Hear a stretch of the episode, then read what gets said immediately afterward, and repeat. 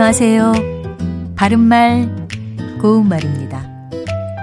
KBS 1텔레비전에서 방송되고 있는 우리말 겨루기에서 나왔던 문제를 짚어보겠습니다. 오늘은 우리말 달인 도전 1단계로 두 개 중에서 맞는 표현을 맞히는 문제입니다. 자, 먼저 둘로 노느다와 둘로 노누다 중에서 맞는 표현은 어느 것일까요? 이 경우에는 두 번째 음절의 모음을 으로 쓰는 노느다가 맞습니다. 노느다는 여러 몫으로 갈라 나누다란 뜻의 동사인데요.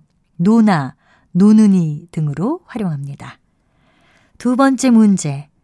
사또 나으리와 사또 나리 중에서 어느 것이 맞을까요?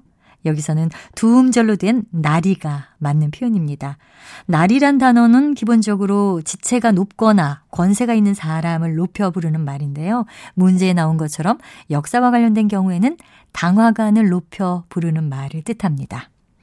마지막으로 우레와 같은 박수와 우뢰와 같은 박수 가운데 맞는 것은 두 번째 음절의 모음을 어, 이, 에로 쓰는 우레입니다.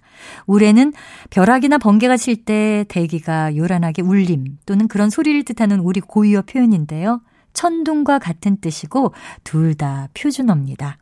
우레와 같은 박수는 많은 사람들이 치는 매우 큰 소리의 박수를 비유적으로 이르는 말이고요.